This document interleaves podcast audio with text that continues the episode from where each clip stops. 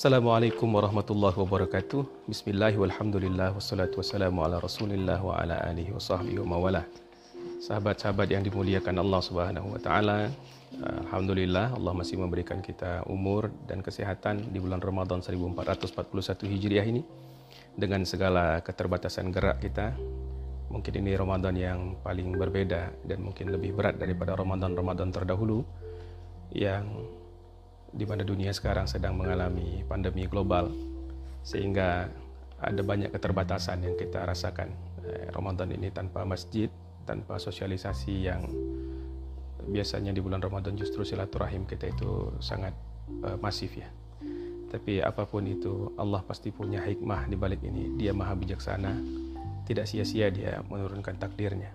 Apa-apa yang kita pandang buruk bisa jadi punya hikmah yang baik di belakangnya nanti Nah, terkait dengan wabah ini memang merupakan salah satu hal yang menghancurkan populasi manusia. Nah, dalam sepanjang sejarah peradaban manusia itu hal-hal yang memupus populasi manusia secara massal itu hanya beberapa. Nah, pertama bencana alam. Sekali datang tsunami disapu ratusan ribu orang kan. Yang kedua mungkin bencana ekonomi. Nah, ada wabah uh, bukan wabah, tapi peristiwa-peristiwa yang membuat orang kesulitan untuk mengakses kebutuhan-kebutuhan pokok, utamanya makan, sehingga orang bisa mati lapar. Tapi makin kemari, uh, kehidupan pasca Perang Dunia Kedua di uh, jagat kita ini cenderung lebih sejahtera, sehingga orang yang mati lapar itu misalnya tercatat di tahun 2010 kelaparan beserta gizi buruk kalau digabungkan seluruhnya itu akan mencatat data kematian 1 juta orang. Sementara orang yang mati karena obesitas dan turunan-turunannya itu 3 juta orang. Jadi orang yang mati karena kelebihan makan sekarang justru lebih banyak daripada orang yang mati karena kekurangan makan. Nah, yang ketiga itu bencana akibat perang. Nah, perang memang memakan banyak korban, apalagi kalau perang perang itu sangat kolosal ya, sangat besar, perang dunia misalnya. Perang Dunia Pertama saja 1914 sampai 1918, 4 tahun itu memakan nyawa tidak kurang dari 40 juta orang. Dan satu lagi ya wabah penyakit. Wabah penyakit. Nah, di dunia Islam wabah ini juga terjadi. Kalau kita lihat karya-karya ulama kita, misalnya seorang ahli hadis besar dari mazhab Syafi'i, Ibnu Hajar Al-Asqalani, Eh, beliau ini adalah penulis Fathul Bari, Syarah Sahih Bukhari. beliau hidup tahun abad-abad ke-8 sampai 9 Hijriah atau itu sama dengan 14 sampai 15 Masehi, abad 15, 14, 15 Masehi. beliau menulis satu kitab uh, Badrul Ma'un uh, fi Fadli Ta'un. Di sana secara unik diceritakan kisah tentang Nabi Daud alaihissalam. Jadi ketika zaman Nabi Daud umat itu mendurhakai Allah Subhanahu wa taala sehingga Allah memutuskan untuk memberikan azab bagi mereka. Nah, Allah dengan segala sifat Maha Pengasihnya masih memberi opsi dalam azab itu. Opsinya yang pertama apakah ingin didatangkan musim kemarau atau paceklik dua tahun. Nah, jadi itu opsi pertama. B. Apakah mau ditimpakan kekalahan lalu ditindas oleh musuh selama dua bulan? Atau C. Kena penyakit, kena wabah tiga hari. Nah, kata umatnya Nabi Daud, engkau pilihkan sajalah wahai Nabi, karena engkaulah Nabiullah. Maka berpikir Nabi Daud, ini kalau paceklik atau kemarau tiga dua tahun kemarau dua tahun itu panjang sekali. Pertanian nggak bisa jalan nih orang susah makan. Makanya dicoret opsi pertama. Opsi kedua ditimpakan kekalahan lalu ditindas musuh ini menyakitkan. Secara badan tersiksa secara psikologis juga tertindas. Maka ini pun dicoret. Akhirnya ya Allah turunkan sajalah wabah penyakit tiga hari. Tapi kemudian ketika Allah turunkan penyakit taun pada setengah hari pertama saja sudah mematikan 70 ribu orang. Maka Nabi pun bermunajat kepada Allah SWT, Ya Allah, angkatlah azab ini. Maka Allah Maha Rahman, Maha Rahim, dia angkat azab itu dan sebagai bentuk kesyukuran Nabi Daud kemudian membangun masjid yang kemudian penyempurnaan masjid itu dilaksanakan di masa pemerintahan Nabi Sulaiman alaihissalam putra beliau. Nah, jadi ini wabah sudah ada bahkan sejak zaman itu. Mungkin sebelumnya lagi juga sudah ada. Di masa pra kelahiran Rasulullah SAW, wabah yang besar itu adalah wabah Justinian. Sesuai dengan nama penguasa pada saat itu, eh, Justin yang pertama. Jadi wabah Justinian ini menimpa daerah Romawi Timur eh, atau Imperium Bizantium pada saat itu. Pada tahun 541 sampai 542 Masehi. Dalam masa setahun itu diperkirakan yang wafat sampai sepertiga, bahkan ada yang mengatakan setengah populasi. Jadi ini besar sekali. Di tahun 627-628 Masehi, di masa Rasulullah SAW hidup, ada wabah Sirawai yang ada di Madain, di pusat uh, Persia. yang dekat lagi 638-639 Masehi yaitu di zaman Umar bin Khattab ya, itu ada wabah Amwas awalnya muncul di Jerusalem uh, kemudian uh, berpindah-pindah itu menyebar luas ke Suriah ke Irak bahkan ke Mesir. Yang wafat masa itu 25 ribu orang. Dan wabah ini ada bounce back-nya waktu itu. Pertama dia muncul Muharram dikira habis tapi bulan Safar dia muncul lagi. Jadi ini uh, di antara wabah-wabah. Ada buku yang menarik soal wabah-wabah di masa Islam permulaan ini dikarang oleh Michael uh, Michael Walter Dawes judulnya Plague in Early Islamic History. Jadi itu merangkum peristiwa-peristiwa yang terjadi uh, seputar wabah di masa-masa awal ke Islam, awal Islam di muka bumi. Ada lagi wabah Jarif yang terjadi tahun 688 sampai 689 Masehi. Jadi wabah Jarif ini tiga hari memakan korban. Hari pertama itu 70 ribu yang wafat, hari kedua 71 ribu, dan hari ketiga itu wafat 73 ribu orang. Jadi luar biasa banyaknya, apalagi dengan komparasi populasi manusia masa itu yang belum sepadat sekarang. Ada lagi tahun 706 Masehi, wabah Fatayat yang muncul di Basrah di Irak. Dikatakan Fatayat karena yang ditimpa oleh wabah ini kebanyakan perempuan-perempuan muda ini penyakit agak misterius. Ada wabah Al-Ashraf kemudian di Suriah tahun 716-717 Masehi. Itu bahkan me, me, mengambil nyawa dari putra mahkota Bani Umayyah. Pada saat itu Ayub bin Sulaiman bin Abdul Malik wafat. Beliau putra mahkota. Ayah beliau Sulaiman bin Abdul Malik kemudian berusaha untuk mengungsi untuk uh, lari dari wabah ini tapi kemudian beliau juga sudah keduluan terinfeksi maka beliau pun wafat ketika beliau pindah pada saat itu ke kota ke daerah yang namanya Dabiq. Ya Dabiq itu di utara Halab atau Aleppo sekarang. Maka dia pun wafat. Nah pada periode-periode selanjutnya kita temukan banyak sekali ya yang uh, terjadi di dunia. Uh, ada Black Death yang sangat legendaris itu di tanah Eropa dan sampai juga ke tempat-tempat yang lain. Maut hitam di abad ke-14 bahkan maut hitam ini dicatat juga oleh Ibnu Battuta uh, apa lagi yang paling dekat dengan kita adalah uh, pada century yang lalu pada abad yang lalu tahun 1918 ada flu Spanyol flu Spanyol itu selama setahun kabarnya memakan nyawa manusia sampai 100 juta orang. Jadi ranknya 50 sampai 100 juta. Kita coba compare dengan yang tadi kita sebutkan tentang Perang Dunia Pertama. Perang Dunia Pertama berlangsung 4 tahun, yang nyawa manusia yang terkorbankan 40 juta. Satu tahun saja uh, flu Spanyol menimpa dunia, hampir 100 juta yang wafat. Maka wabah memang luar biasa.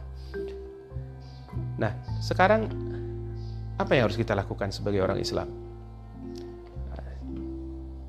Pertama kita kenali dulu ini apa. Ini sebenarnya apa sih? Yang terjadi ini apa? Ada dua terminologi di dalam Islam, uh, wabak dan ta'un. Wabak waw, ba, alif, hamzah diadopsi ke dalam bahasa Melayu dan bahasa Indonesia menjadi wabah itu artinya sebuah penyakit yang uh, menimpa banyak orang di satu wilayah. Sementara taun itu penyakit yang spesifik karena sebagian orang juga menyebut coronavirus ini sebagai taun. Nah, memang kadang-kadang istilah ini uh, saling interchangeable ya, saling dipertukarkan tapi kalau kita merujuk kepada makna aslinya bahwa taun bukanlah wabah, taun ini lebih spesifik lagi. Taun kata Imam Nawawi adalah satu uh, penyakit yang menyebabkan luka pada anggota tubuh manusia, memar, panas, berdarah, bernanah, merubah warna kulit itu yang terkena menjadi kehijauan, kebiruan, apa kemerahan, kadang juga menghitam gitu. Disertai dengan peningkatan detak jantung dan uh, apa namanya? muntah-muntah. Nah, itu taun. Jadi penyakit taun ini spesifik. Nah, kemudian definisi yang diberikan oleh uh, dunia kita sekarang misalnya oleh WHO nah, wabah itu ya setara dengan wabah wabah itu setara dengan apa yang kita sebut sebagai wabah sekarang. Nah jadi ada suatu penyakit yang menyebar luas di satu wilayah nanti dia bisa meningkat jadi epidemi. Kalau penyebarannya lebih lebih luas dan lebih cepat lagi dia meningkat menjadi endemi seperti Ebola yang menimpa sub-Sahara dia meluas tapi dia hanya menimpa satu negara atau satu wilayah saja tidak sampai global. Nah, sekarang kita pada coronavirus ini pada stage pandemi. Pandemi ini ya eh, wabah yang sudah menimpa satu dunia. Eh, setahu saya pandemi ini ada dulu uh, cacar ya, campak. Cacar itu juga lama bertahannya selama bertahun-tahun sampai 15 juta orang yang mati karena cacar di tahun uh, apa tahun 67 datanya itu yang terkena cacar di tahun 67 yang masih mengidapnya itu ada 15 juta orang yang mati ada 2 juta orang. Eh, sampai akhirnya penyakit ini dikatakan sudah habis tahun 2014 ada lagi tipes itu juga pandemi. Eh, apalagi black death itu pandemi. Eh, flu Spanyol itu pandemi juga dan pastinya HIV AIDS itu pandemi. Dan sekarang kita dihadapkan pada satu pandemi yang mungkin belum sebanyak itu korbannya dan kita tidak berharap bertambah. Tapi dia tidak hanya mematikan manusia dia mematikan sistem membuat kita shutdown membuat dunia ini lumpuh seketika. Sistem itu dia bajak. Jadi luar biasa cobaan kita kali ini. Sehingga efeknya juga sistemik terutama kepada kehidupan ekonomi dan sosial masyarakat satu dunia. Nah eh, dalam melihat penyakit sudut pandang orang beda-beda. Ada yang melihat dari sudut pandang medis dan ini tentunya sangat uh, rasional. Kita melihat apa sumber penyakit, dari mana dia berasal, bagaimana cara penularannya, bagaimana pengatasannya. Jadi kita menggunakan akal kita, memberdayakan akal yang sudah diberikan oleh Allah taala. Para orang-orang yang berkecimpung di dunia medis mencurahkan tenaganya nah, kali ini untuk bakti kemanusiaan yang sesungguhnya. Tapi kita uh, tidak boleh semata-mata memandangnya dari sisi medis saja sekalipun itu sangat-sangat sesuai dengan agama kita. Agama kita ini adalah agama yang menjunjung tinggi penggunaan akal pikiran dan ilmu pengetahuan. Maka agama ini sangat menjunjung rasionalitas. Uh, kita melihat sebab akibat itu sebagai sunatullah di muka bumi. Allah menciptakan dunia ini memang dengan uh, ketentuan begitu. Ada sesuatu yang menjadi penyebab, lalu dia akan mengakibatkan satu hal, lalu siapa yang bersungguh-sungguh untuk melakukan sesuatu, mengatasi hal itu, insya Allah akan dia berikan jalannya. Jadi uh, secara medis ini penting kita perhatikan. Jangan sampai kita sepelekan ini, seperti dulu uh, pengalamannya Afrika Selatan ketika presidennya termakan hoax yang disebarkan oleh sekelompok orang maka Thabo Mbeki di periode 1990-an itu membantah semua argumentasi medis tentang virus HIV dan bahayanya.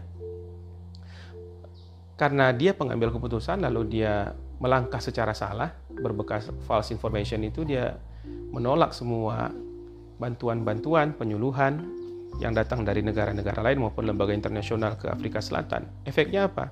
300 ribu orang mati 300 ribu orang mati dan ada 35 sampai 50 ribu anak yang terlahir dengan mengidap virus HIV. Jadi luar biasa efeknya kalau kita menyepelekan ilmu pengetahuan. Serahkan sesuatu pada ahlinya. Yang tidak ahli tidak usah bicara. Nah, yang kedua perspektif teologisnya. Ah, kita meyakini bahwa ada dosa-dosa yang menyebabkan Allah marah. Ketika Allah marah, caranya menghukum manusia salah satunya adalah dengan dia turunkan wabah. Tapi ini juga tidak boleh berlebih-lebihan lantas kita mempersalahkan semua orang terhadap uh, kejadian ini. Lalu kita mengklaim dosa inilah yang menyebabkan ini, dosa inilah yang kemudian menurunkan corona. Enggak, kita nggak perlu begitu. Kita introspeksi diri masing-masing saja. Kalau karena datangnya virus ini kemudian kita menjadi uh, muhasabah menilai-nilai diri kita, menghitung-hitung salah kita, maka itu tanda kita punya iman mungkin ada kedurhakaan yang kita lakukan secara personal, secara sosial atau kepada Allah taala maupun kepada manusia. yang menjadi sebab Allah marah kepada kita dan kepada orang-orang di dunia ini. Ya kita bagus kalau kita berpikir demikian. Orang beriman itu memang senantiasa merasa dirinya rendah dan hina. Orang beriman itu sangat pandai mencari-cari aib bagi dirinya sendiri. Orang beriman itu adalah orang yang terbiasa untuk memandang dirinya penuh dengan noda sehingga dia selalu sibuk dalam membersihkan dirinya. Dia adalah orang yang mutatahhiri, sibuk dalam upaya pembersihan diri yang berkelanjutan.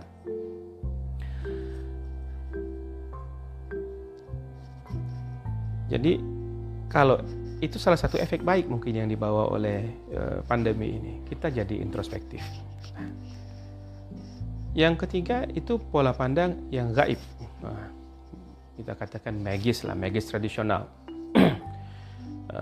kata-kata ta'un itu sebenarnya ada mengandung uh, secara tersirat itu mengandung elemen-elemen gaib di dalamnya. Ada jin atau apa mikroorganisme ya mikroorganisme gaib nis, kegaibannya itu nisbi kan? karena kalau dipandang pakai alat dia bisa nah lalu ada orang yang memandang dari sisi ini mengatakan ya karena ini sifatnya gaib dia dilawannya dengan yang gaib yang gaib itu apa berserahlah diri kita kepada Allah Subhanahu Wa Taala maka kita ke masjid rame-rame karena masjid itu suci di situ tidak mungkin kemasukan wabah siapa bilang sampai abad ke-14 memang Madinah belum pernah terjangkiti wabah, tapi setelah itu masuk kok.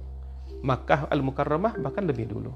Masjid mana di kota kita, di negeri kita yang lebih suci daripada Masjidil Haram dan Masjid Nabawi? Tidak ada. Itu adalah masjid-masjid yang paling disucikan Allah Subhanahu wa taala. Jadi tidak boleh berlebih-lebihan juga berpandangan seperti ini karena sebagian orang sekarang ya, mulai berbicara kemudian membantah fatwa-fatwa ulama lalu, mengatakan masjidlah tempat kita berlindung dan sebagainya ya uh, kita mesti memadukan pola pandang ini. Kita memandang dari sisi gaib juga. Kita memandang dari sisi teologisnya juga. Kita memandang dari sisi medis pastinya. Tapi kalau kita memandang ini secara komprehensif, kita akan berlaku uh, waspada secara fisik, kemudian berintrospeksi diri secara keagamaan kita, secara hubungan kita dengan Allah Subhanahu wa taala dan kemudian secara gaib ya kita berdoa kepada Allah Subhanahu wa taala. Karena kita tahu yang mendatangkan ini ada atas izin Allah Subhanahu wa taala dan Allah juga bisa mencabutnya seketika kapan pun dia mau. Inna idza arada syai'an. Kalau dia sudah mau sesuatu faqula lahu kun. Dia kata tinggal katakan jadi. Maka terjadi barang itu lalu sekarang bagaimana cara kita sikap kita dalam uh, menyikapi virus yang masih berkembang di tengah-tengah kita belum tahu kapan selesainya ini. Pandemi ini kita sikapi dengan uh, tiga dimensi penyikapan. Pertama dimensi fisik. Secara fisik kita mesti satu lari atau menjauh dari sumber-sumbernya. Seperti hadis riwayat Imam Muslim itu. Uh, Firra min majzum, kamu larilah dari orang-orang yang terkena uh, wabah, orang-orang yang terkena penyakit infeksius ini. Firaraka minal asad seperti engkau lari dari singa. Ini masyhur hadis ini sekarang. Jadi kalau kita lihat singa, kita kan takut, kita lari selagi kita masih punya kemampuan lari. Dulu memang ada ada memang kejadian-kejadian tertentu singa itu tidak bisa menyerang orang beriman. Contoh ada cerita seorang ulama yang ditindas oleh penguasa zalim lalu dia diikat di satu tiang di setengah lapangan, dilepaskanlah ke dalamnya singa. Lalu ulama ini minta tolong kepada Allah Subhanahu wa taala. Sang alim ini berkata, "Ya Allah, selamatkan saya." Maka Allah selamatkan dia sehingga itu datang jadi seperti anak anjing menjilat-jilat itu ulama dengan penuh kasih sayang. Nanti ketika dia bebas ditanya oleh para murid-muridnya, "Syekh, apa yang kau rasakan ketika engkau dijilat singa?" Gak tahu saya saat itu nggak sempat mikir itu. Saya mikir ini uh, hukumnya air liur singa apa sih? Jadi dia malah mikirin hukum fikih pada saat seperti itu. Ini tingkat keimanan yang tidak semua orang bisa seperti itu. Ya, dan tidak semua keadaan seperti itu. Lazimnya kalau ada singa ya kita mesti lari. Maka kita berpegang pada kaidah umum saja. Kalau ada virus kita menghindar. Cara menghindarnya bagaimana? Kalau dulu orang lari ke gunung, pindah kota. Sekarang karena ini pandemi, di setiap penjuru dunia ada, ya kita di rumah. Kita di rumah, kita membatasi gerak kita, dan itulah cara kita untuk menjauh. Dan ini juga senada dengan hadis uh, tentang Umar bin Khattab yang berperjalanan, bersafar menuju Suriah Lalu sesampainya di, dia di, di batas antara Hijaz dengan Suriah yang namanya Sarag, maka dikatakan wahai Amirul Mukminin itu negeri Suriah sedang kena wabah. Bagaimana? Ada taun berkembang di sana. Kata kata Umar kita balik kalau begitu nggak jadi. Ada yang bertanya, Umar, engkau takut dengan takdir Allah, tidakkah beriman? Kata Umar, saya ini pindah dari satu takdir ke takdir yang lain. Allah itu bukan seperti penulis skenario film yang hanya punya uh, satu skenario dengan sedikit improvisasi. Allah itu adalah penulis skenario alam semesta.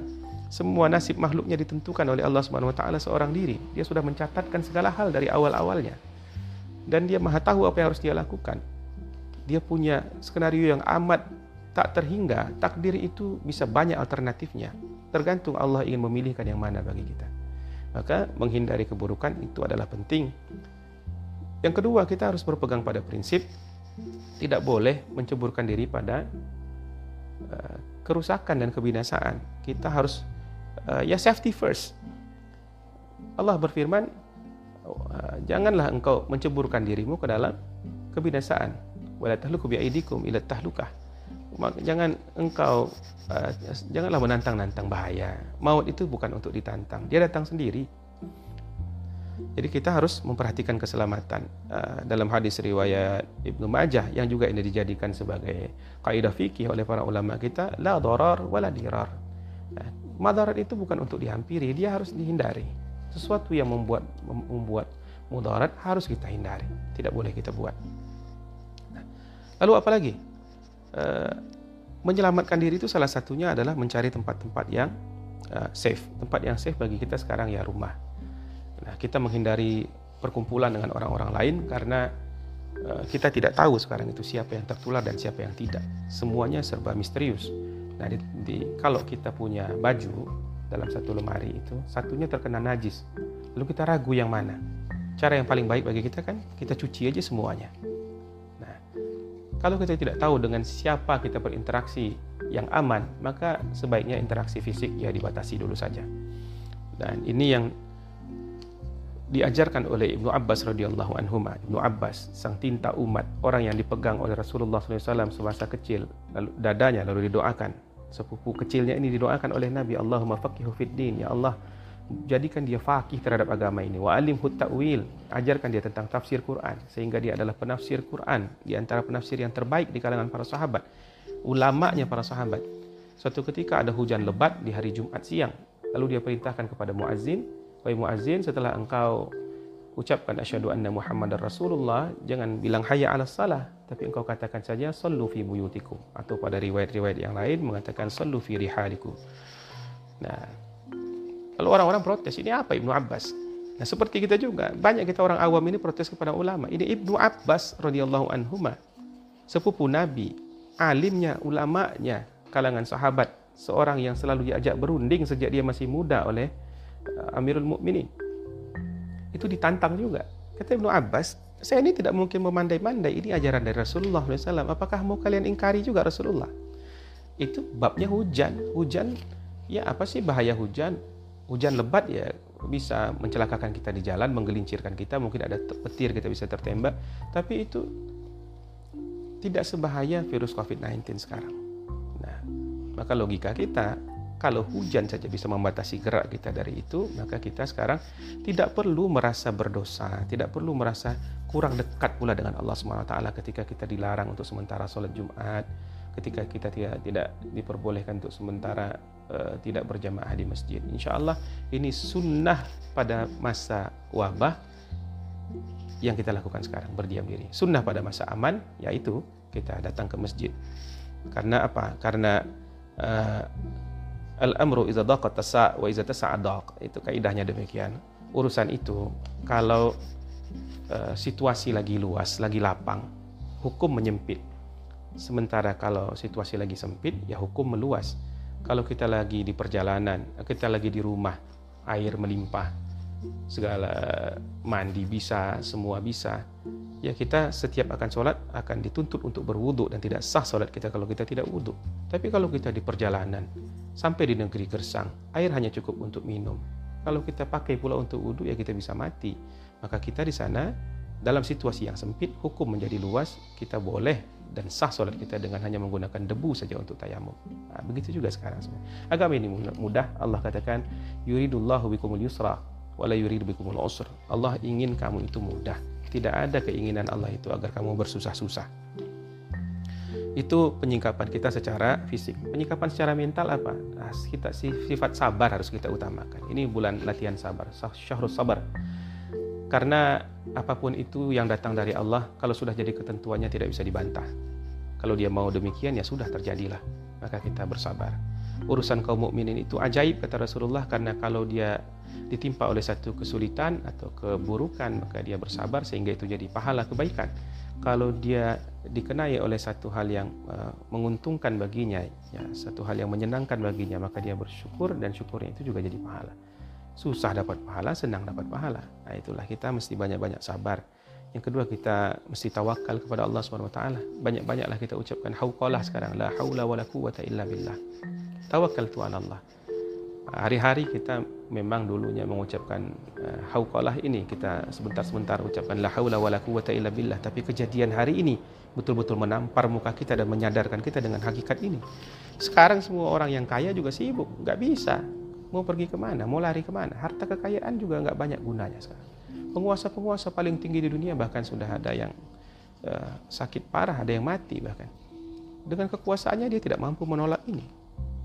Bahkan orang-orang yang pada kelas ekonomi bawah paling sedikit kena. Kalau kita melihat di saya tidak tahu data sekarang tapi pada uh, bulan-bulan awal COVID-19 itu menimpa dunia, itu yang paling banyak terkena itu justru kelas menengah atas. Makin ke bawah status ekonominya bahkan makin sedikit korbannya. Saya nggak tahu itu fenomena apa dan mungkin para peneliti bisa menjelaskan nanti. Yang ketiga kita istighfar. Nah, kalau ada satu hal yang tidak mengenakkan, harusnya ini memicu pertaubatan kita kepada Allah Subhanahu wa taala. Apa sih dosa yang sudah kita lakukan ini? Meskipun tidak harus selalu kita hubung-hubungkan antara dosa dengan efek ini, tapi kita secara pribadi saja melihat begitu banyak kematian, begitu banyak kesakitan, mestinya insaf bahwa hidup ini ada akhirnya. Kita hidup yang sedikit ini harus kita gunakan berbaik-baik. Dengan siapa? Dengan Allah, dengan sesama. Hubungan-hubungan yang ada kita perbaiki semuanya kesalahan-kesalahan yang ada kita selesaikan dan kita minta ampun kepada Allah Subhanahu wa taala karena istighfar ini penolak bala. Allah mengatakan wa makan Allah liyu'adzibahum wa anta fihim wa makan Allah mu'adzibahum wa hum yastaghfirun. Wahai Nabi, Allah tidak akan mengazab kaum itu, tidak akan mengazab mereka selagi engkau tegak di antara mereka. Kehadiran Nabi itu tolak bala. Dan Allah tidak akan mengazab mereka kalau mereka beristighfar selagi mereka masih minta ampun kepada Allah Allah tidak akan azab secara total begitu tidak tidak akan Allah musnahkan maka kata Ibnu Abbas dhahaban nabi wa baqiyal istighfar Nabi sudah tak ada, Nabi sudah wafat, sudah ditinggalkan kita oleh Rasulullah SAW. Dia menuju Rabbnya. Tapi istighfar masih abadi, masih ada sekarang. Maka kita lazimkan istighfar dalam situasi yang seperti ini.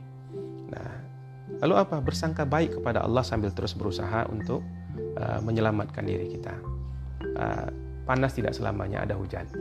Tidak seluruhnya dunia ini pendakian ada penurunan. Kalau ada wabah ada redanya. Kalau ada penyakit ada obatnya insya Allah. Kita tinggal tunggu waktunya saja sambil doa kepada Allah. Kita harus baik sangka kepada Tuhan kita karena diriwayatkan oleh Nabi kan begitu bahwa Allah berkata ini apa uh, Nabi zanni abdi aku itu berbasis kepada zon prasangkanya hambaku. Kalau hamba bersangka baik, maka baiklah yang akan Allah berikan kepada hambanya itu. Nah, kita temukanlah, kita doakan para uh, ahli-ahli medis kita menemukan obat nanti, apakah vaksin untuk ini. Kalau dulu Ibnu Sina berhasil menemukan metode untuk apa namanya membatasi infeksi penyakit ini, jadi beliau sadar pada akhir milenium pertama Masehi itu ya. Dia sadar bahwa penyakit-penyakit ini kontaminasinya itu diperantarai oleh mikroorganisme ini. Karena tidak terlihat susah untuk membatasinya, maka di, dia suruhlah orang untuk mengisolasi diri 40 hari. Itu dinamakan al-arba'aniyah, metode isolasi 40 hari. Nah, karena orang Eropa juga banyak yang saat itu ingin belajar dari Ibnu Sina, maka orang-orang Venesia mengadopsi sistem ini. Dibawalah ke negerinya di Italia sana dikasih nama kuarantena. Nah, oleh bahasa Inggris diserap menjadi karantin, oleh bahasa Indonesia diserap menjadi karantina. Ya, jadi metode-metode yang ditemukan hasil ikhtiar basyariah, upaya-upaya kemanusiaan atas uh, untuk mengatasi tantangan-tantangan yang ada. Karena Namanya hidup ya perubahan, pergeseran, tantangan itu selalu ada. Nah, terakhir, secara sosial. Secara sosial yang pertama kita mesti banyak berempati. Jangan memberikan stigma buruk kepada orang yang kena penyakit ini. Ini bukan penyakit kutukan. Tidak ada hubungannya dengan moralitas orang. Jangan-jangan dia tertular ketika dia sedang ikut pengajian. Tidak ada dosanya. Tidak ada dosa orang yang terkena COVID-19 ini sampai harus kita asingkan. Ya kita asingkan cukup dengan dia mengkarantina diri. Sudah cukup.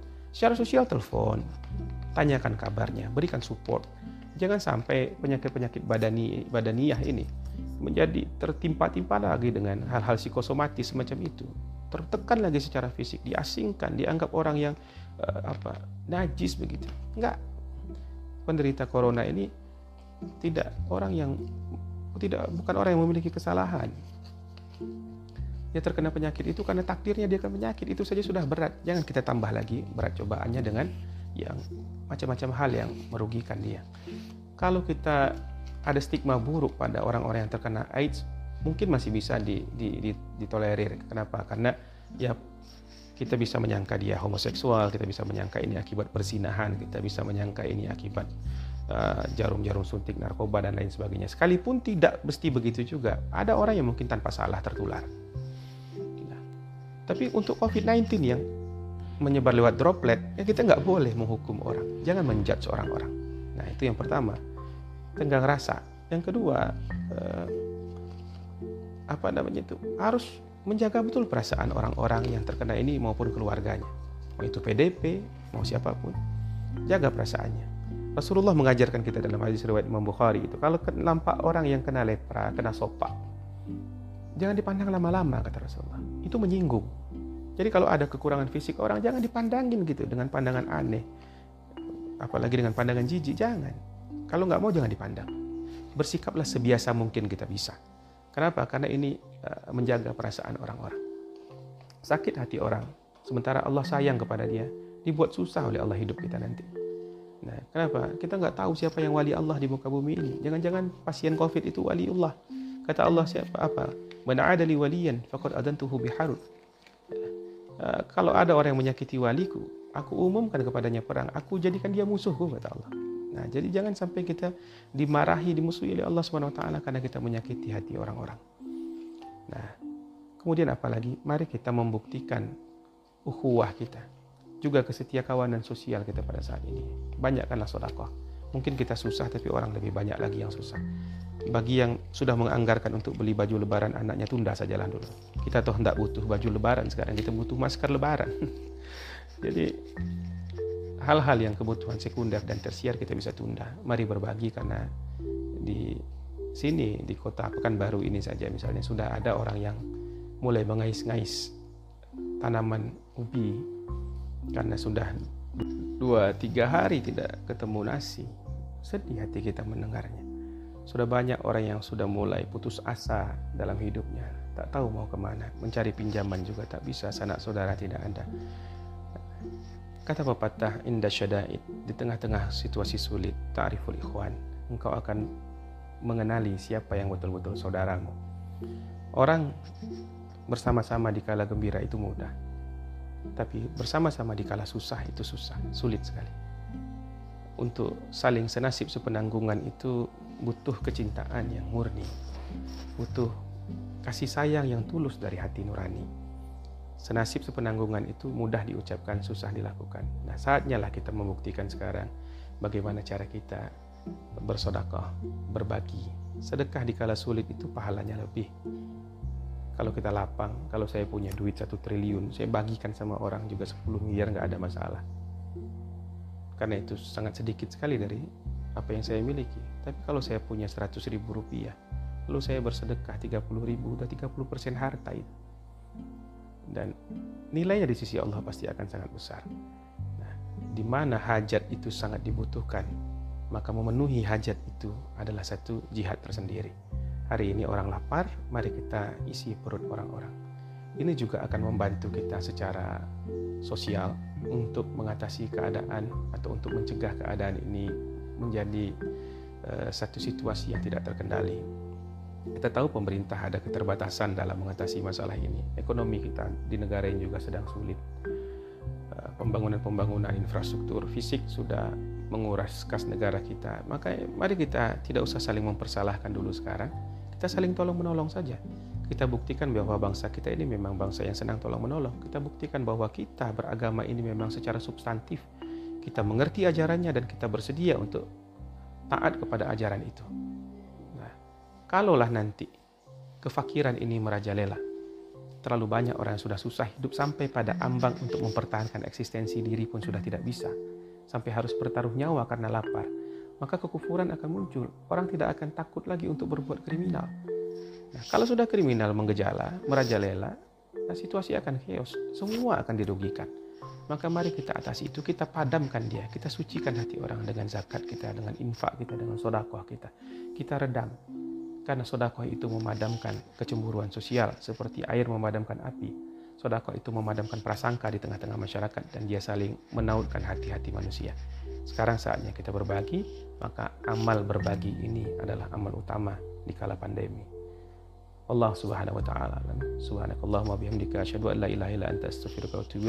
Semoga Allah selamatkan kita semua. Allah angkat segala wabah ini segera dan kita bisa keluar dari Ramadan ini sebagai orang yang takwa dengan ujian yang berlipat-lipat ini semakin tinggi pula tingkat ketakwaan kita insya Allah. Assalamualaikum warahmatullahi wabarakatuh.